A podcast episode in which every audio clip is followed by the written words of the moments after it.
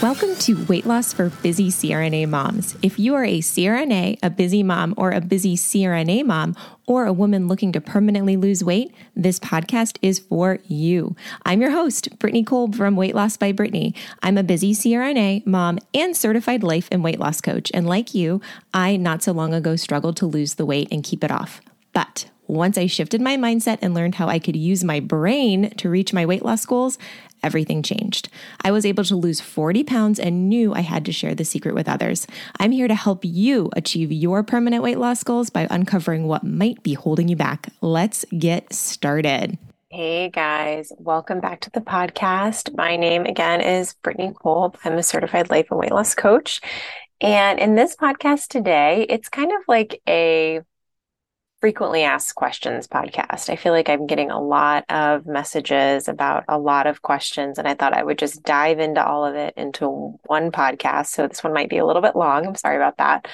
But we're going to cover a lot of just topics today, things that I often come up in coaching, that often come up with my clients and other people that ask me about weight loss and weight maintenance. And I just wanted to give you all this information in this beautiful space. So all right, we're going to talk about joy eating.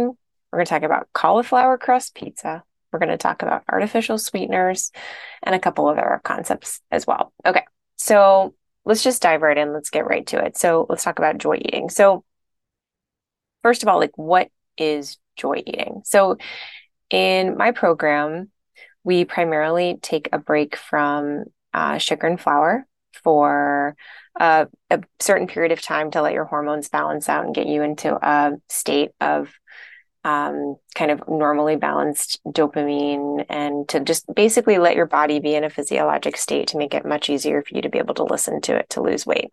I have a lot of information about that on my website. But with that, right, we also know that food also provides, besides eating food on a daily basis and getting as much pleasure out of it as possible, we also know that certain foods provide a lot of additional pleasure, right? A lot of really, really big dopamine rewards. And so periodically what we do is we plan something called a joy eat. It can also be called an exception plan. However you want to frame it is totally fine with me. But it's something that you're eating that's purely for pleasure.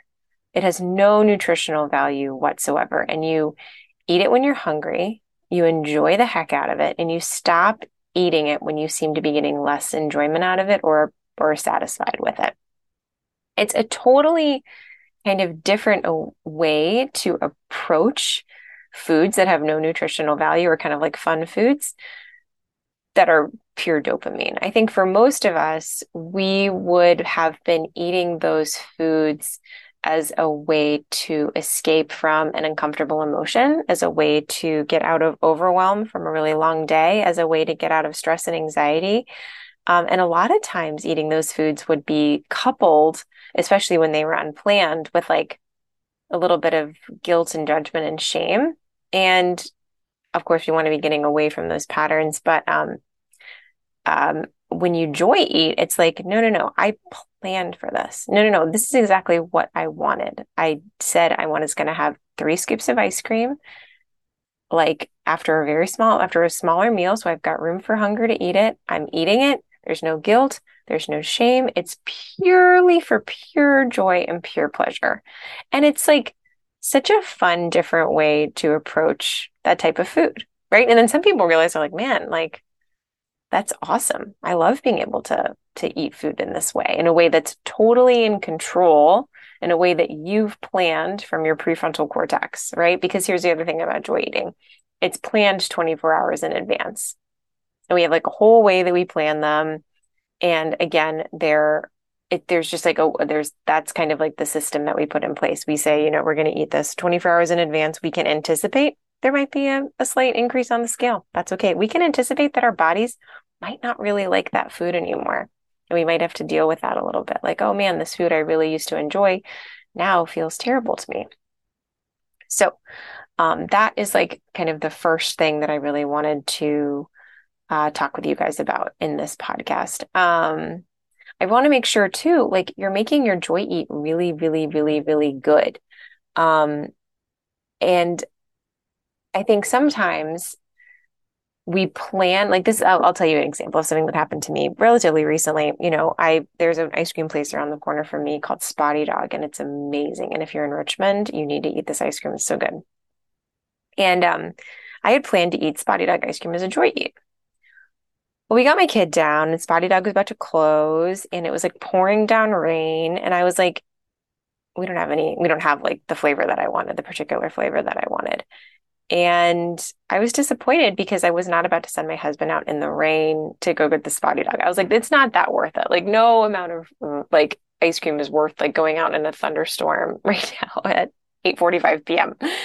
So, but I was feeling disappointed, right? And so what ended up happening kind of unintentionally was I didn't want to feel disappointed. So what did I do? I had my son's Breyers chocolate chip cookie dough.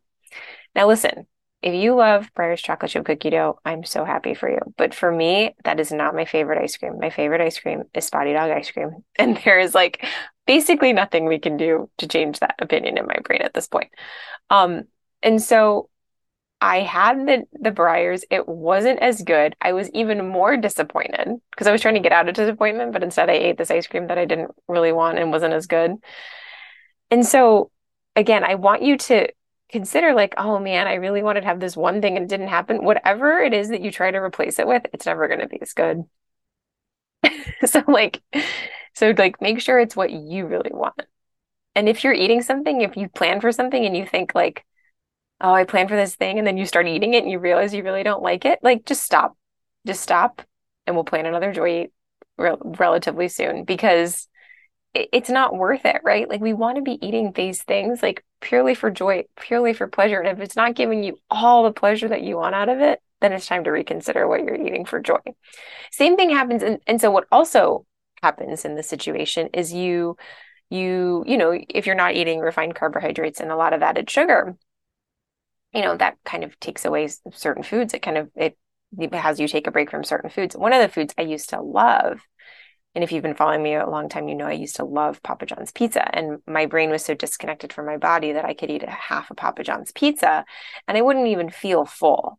I'd be like, all of my hormones were so off that my brain was like, no, you could probably still keep eating and you should definitely go get some ice cream.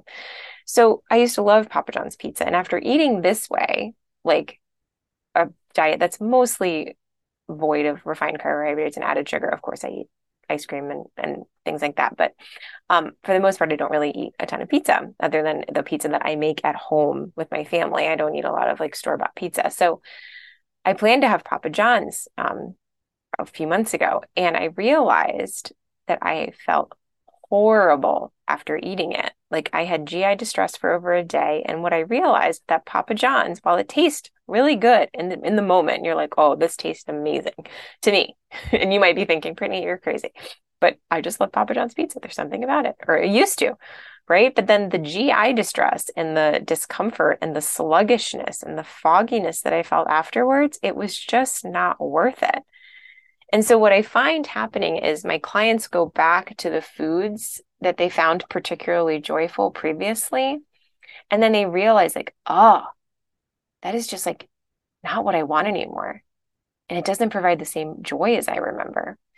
So again, I want you to find foods that you enjoy, but also don't make you feel terrible. And that might mean eating the same food, but maybe less of it, or finding new foods that you love even more than you ever thought. Okay.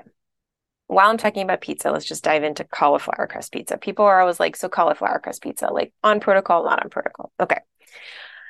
I don't think I ever dove into this in like I did a whole podcast on like, well, what about these things? Like these things that you'd think would be on protocol, but aren't. Here is my take on this. First of all, in the vein of that space, like cauliflower crust in and of itself is like processed cauliflower, usually cut with some sort of rice flour and totally kind of broken down into something and processed and turned into something that's kind of not really like cauliflower anymore. It's basically been turned into a bread, more or less, right? And so because of the heavy processing, and they also add a lot of salt to it. I don't know if you've noticed, but most of the cauliflower crust pizzas I've seen have like 30% of your daily value of sodium, which isn't like a huge problem. I don't mind like this. I mean, could be, but you know, it makes you wonder, like, is that what we want to be eating? So, what I find is like, if you want to eat pizza, eat real pizza. Don't eat cauliflower crust pizza and say it's on protocol. Like, and do you see what I'm saying? Like, I feel like for most of my clients who are routinely eating cauliflower crust pizza, and I'm talking like once or twice a week, plus an additional joy eat, is like not a protocol that works for them. Including that on their protocol doesn't typically work for them in terms of weight loss and weight maintenance. So I would say, again, if you want to eat pizza, make it a joy eat, but don't call cauliflower crust pizza, like put it on your protocol and say that it works. Now, listen, you can try it. I'm always open to like, let's try it. Like, let's try it and see. Maybe you will be the one person that can eat cauliflower crust pizza 2 times a week plus a joy and be totally fine and continue to lose weight. I think it's fine, but I've said anecdotally, what I've noticed is that it's really not consistent. Now, if you're looking for a pizza alternative, something that is, first of all, eat pizza when you want to and make it the best pizza ever. But if you're looking for a pizza alternative that is on protocol, one of the things I always suggest is taking either two of my favorite, three, we'll throw 3 in there. I love taking either eggplant, broccoli, or zucchini and slicing it in a way that's like flat. I mean, broccoli, you can't do that. Covering it in a little bit of red sauce with no added sugar. You'd be surprised how many red sauces have added sugar. So take a look. I don't care if there's regular sugar in it because that's probably just sugar that naturally occurs from the tomatoes, and any natural sugar I don't mind. But if there's added sugar, let's like try to avoid that. And then put like either shredded mozzarella or fresh mozzarella on top and bake that until it's nice and bubbly and delicious. And like that kind of like is a great alternative to pizza if that's what you're looking for. I'm gonna make sure my thing isn't gonna die.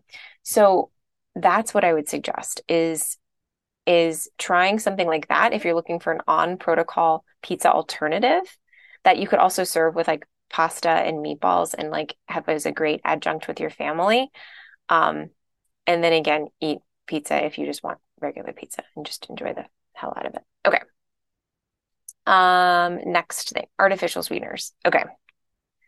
I've done videos on artificial sweeteners, but I don't think I've done like a lot recently on it. And so I have just a lot to say about artificial sweeteners.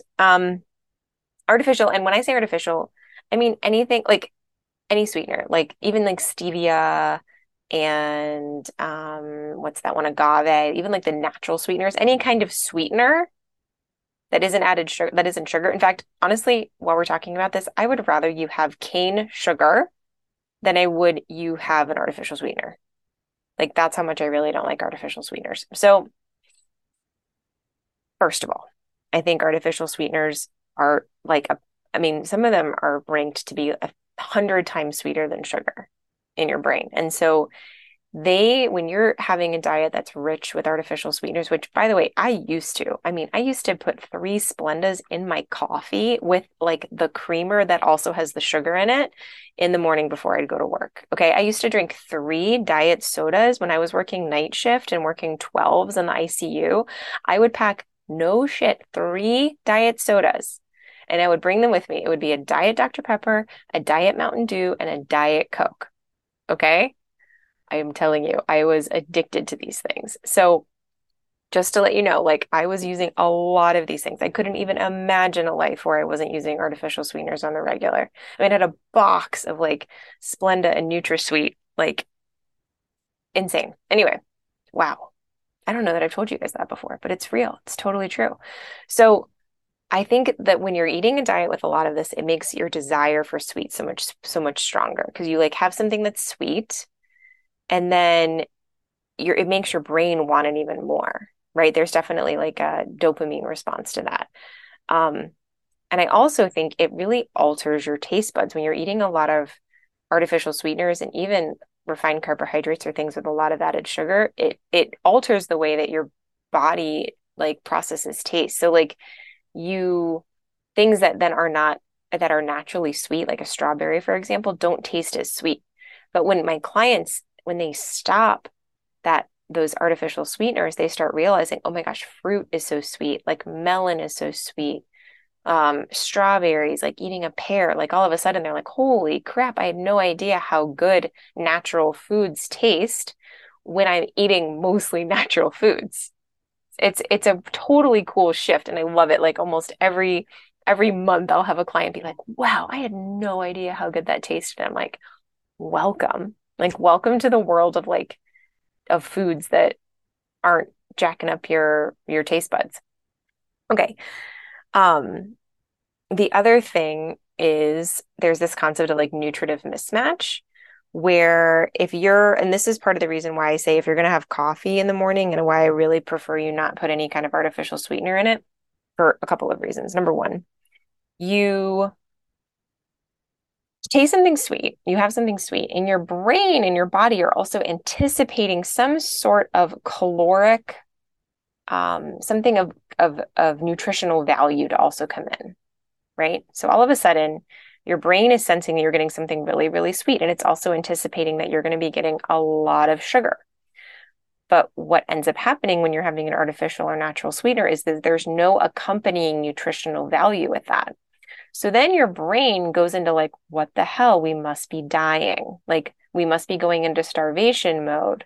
Oh my gosh, this is an emergency, right? It's like it creates a situation where your brain doesn't really trust what's going on the outside. And like we're not really trusting what we're eating. And that's kind of not really the place that you want to be. We want to be able to like eat food and have our body trust that we're nourishing it and have our brain trust that we're nourishing it. Okay. So there's like that problem. And then there's the problem of like I know a lot of people are using CGMs right now, these continuous glucose monitors, and they're like, oh, I have these, I'll have artificial sweeteners in it and it won't jack up my blood sugar. And while that might be true, your blood sugar might not increase. You might have an insulin spike. Okay. Jason Fung from the Obesity Code, Dr. Jason Fung, he wrote the Obesity Code, it's an excellent book. He says, he's like, yeah, you might not see a true blood sugar spike, but your insulin is most likely spiking when you're utilizing these types of things. And so again, when it comes to weight loss, we are trying to avoid insulin spikes because insulin puts us into storage mode.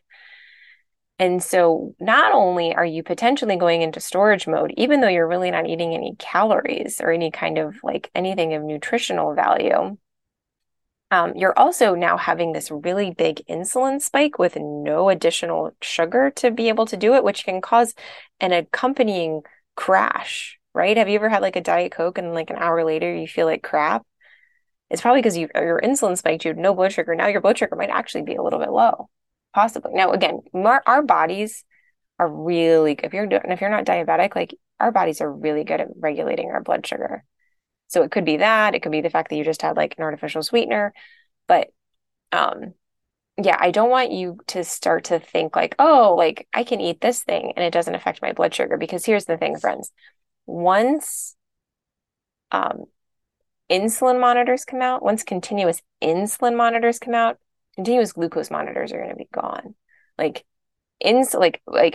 Continuous glucose monitors are really good ways to extrapolate what your insulin levels are doing, right? And so that is just something I want you to keep in the back of your mind. Well, it might not spike your blood sugar. It might be spiking your insulin. And especially with these things that are kind of tricking your body or kind of tricking or kind of a way around, like oftentimes they might seem too good to be true, and that's probably because they are.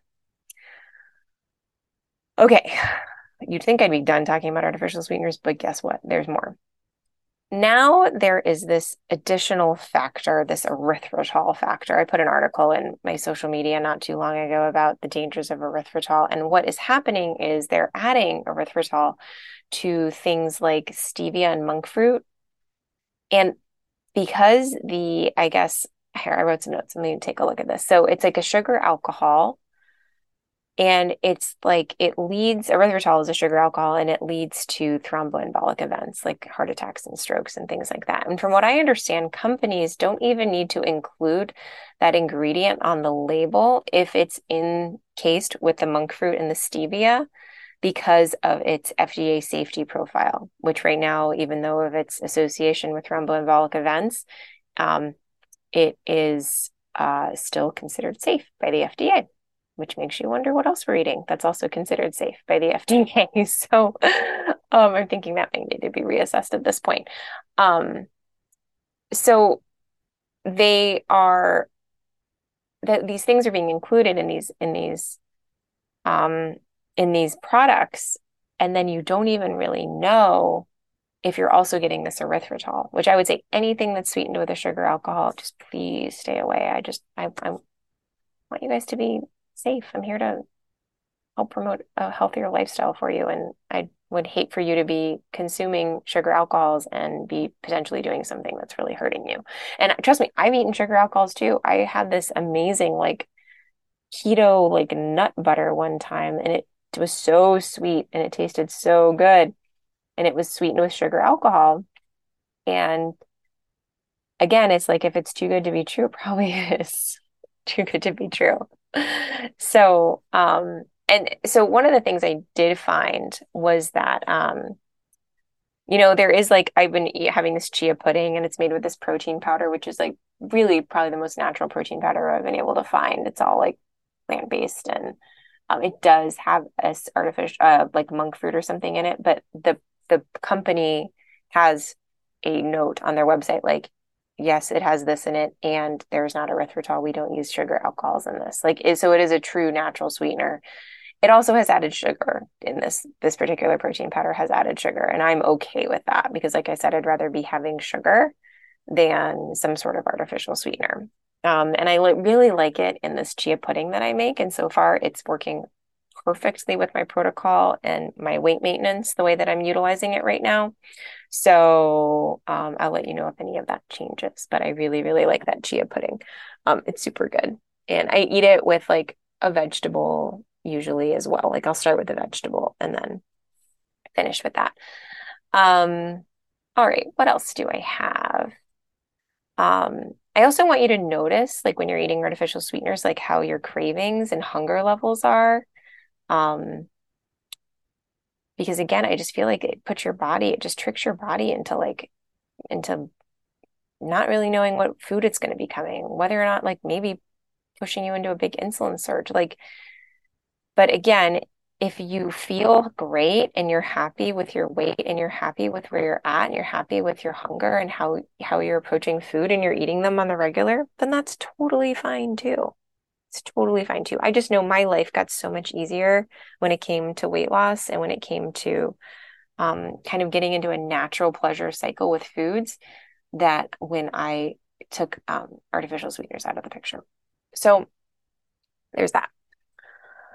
But there's more. So what was the other thing? Oh, I wanted to talk to you guys about this. So here's this concept I want to include in this podcast, and it's this idea that weight loss is cumulative, okay?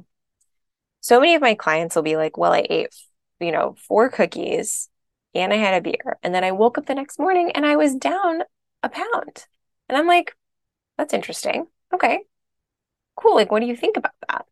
And they're like, well, that must mean I'm totally fine eating cookies. I'm like, possibly. But what else could be going on here? Could you be dehydrated? Could the beer have dehydrated you to the point? Could you be, not have had enough water? Could you have had a big bowel movement, for example? Could something else have been contributing to this? And that maybe it's not that you can't eat cookies. It's that, or that you can eat cookies and still lose weight, which of course you can, but it's just that those 4 cookies might show up later. And so what I notice is that people get really excited because they're like, oh my gosh, I didn't, a lot of times they were maybe eating more than they had wanted to. And they're like, I didn't mess up. And I'm like, that's great. I'm just, this is good, whatever. But then a couple days later, it pops up. You guys have to remember that anytime you're eating food beyond your energy requirements, beyond what your body really needs in that moment, it's going to get stored as fat or utilized in your muscles if that's what your body needs at the time. So when we're overeating anything, it's going to get stored.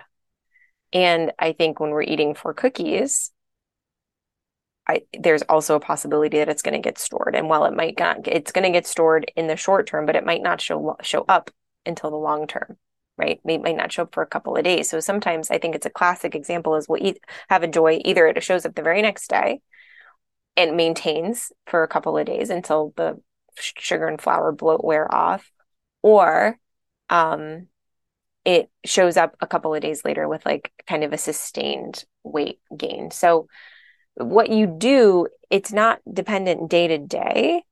We're really looking at the big picture. Okay, like is 4 cookies over the span of, a day in the course of 1 week supportive to your weight loss? Awesome. But is like 4 cookies every day supportive to your weight loss? Probably not. Right. But we have to look at it from but what else was going on? Was there 4 cookies and was there also a muffin? And was there also this other thing this other day? And it's like, was that supportive to your weight loss? Okay. This is good information. We just know that this doesn't work. Eating this joy and this amount of frequency just might not be consistent with what it is that you really want for yourself and potentially wanting to be in a smaller body. Okay. And then the last thing, it's so interesting. People are always just like, how are you doing with your parents? Cause you guys have been on this journey with me from the beginning. And I started this podcast a year and a half ago, I want to say. And so you've seen how I've grown emotionally and the kind of shifts that I've made. And I was with my business mastermind not too long ago. And I told them, I was like, things are going really well. We're going to Portugal together, me, my husband, my son, and my parents. And it's going to be awesome. I'm in such a better place with them. I show up the way I want to with them. I'm still doing work in my brain, but I'm shifting into a totally different headspace with them. And it's so beautiful. And it's exactly where I've always wanted to be. And so, and I thank coaching for that tremendously and all the work that I've done on that. And I really am shifting into a place where I am so grateful for them. And I'm thinking they are exactly the parents I needed them to be. And I love them so much, so unconditionally. And yes, they still do things that I get triggered by and I have a lot of mind management to do. But because of that, I am a better person. I am a stronger person. I am showing up, like I said, the way that I really want to with them. And therefore I am able to create the relationship with them that I've always wanted, slowly but surely. And it's amazing. So there's that too. So anyway, guys, I hope this podcast was helpful. I just wanted to give you all these little tidbits of things that I just feel like I'm constantly sharing with my clients and with my groups. And so I just wanted to get it all out there in one fell swoop. I am starting my next group in July, middle of July, and I still have 1 spot left. And so if you would like to get started on this journey to permanent weight loss, I have got you. I will put the link in the show notes for that. And thank you all for listening and being here. I will see you guys after I get back from my vacation. Talk to you later. Bye. Thanks for listening to this episode of Weight Loss for Busy CRNA Moms. Make sure to subscribe to the show so you don't miss out on our upcoming episodes. And if you like what I shared today, you should also check out weightlossbybrittany.com for even more great weight loss tips, some of my favorite recipes and mindset tools that I use to lose 40 pounds. Once there, you can also book a free consultation with me, Brittany Kolb, your certified life and weight loss coach.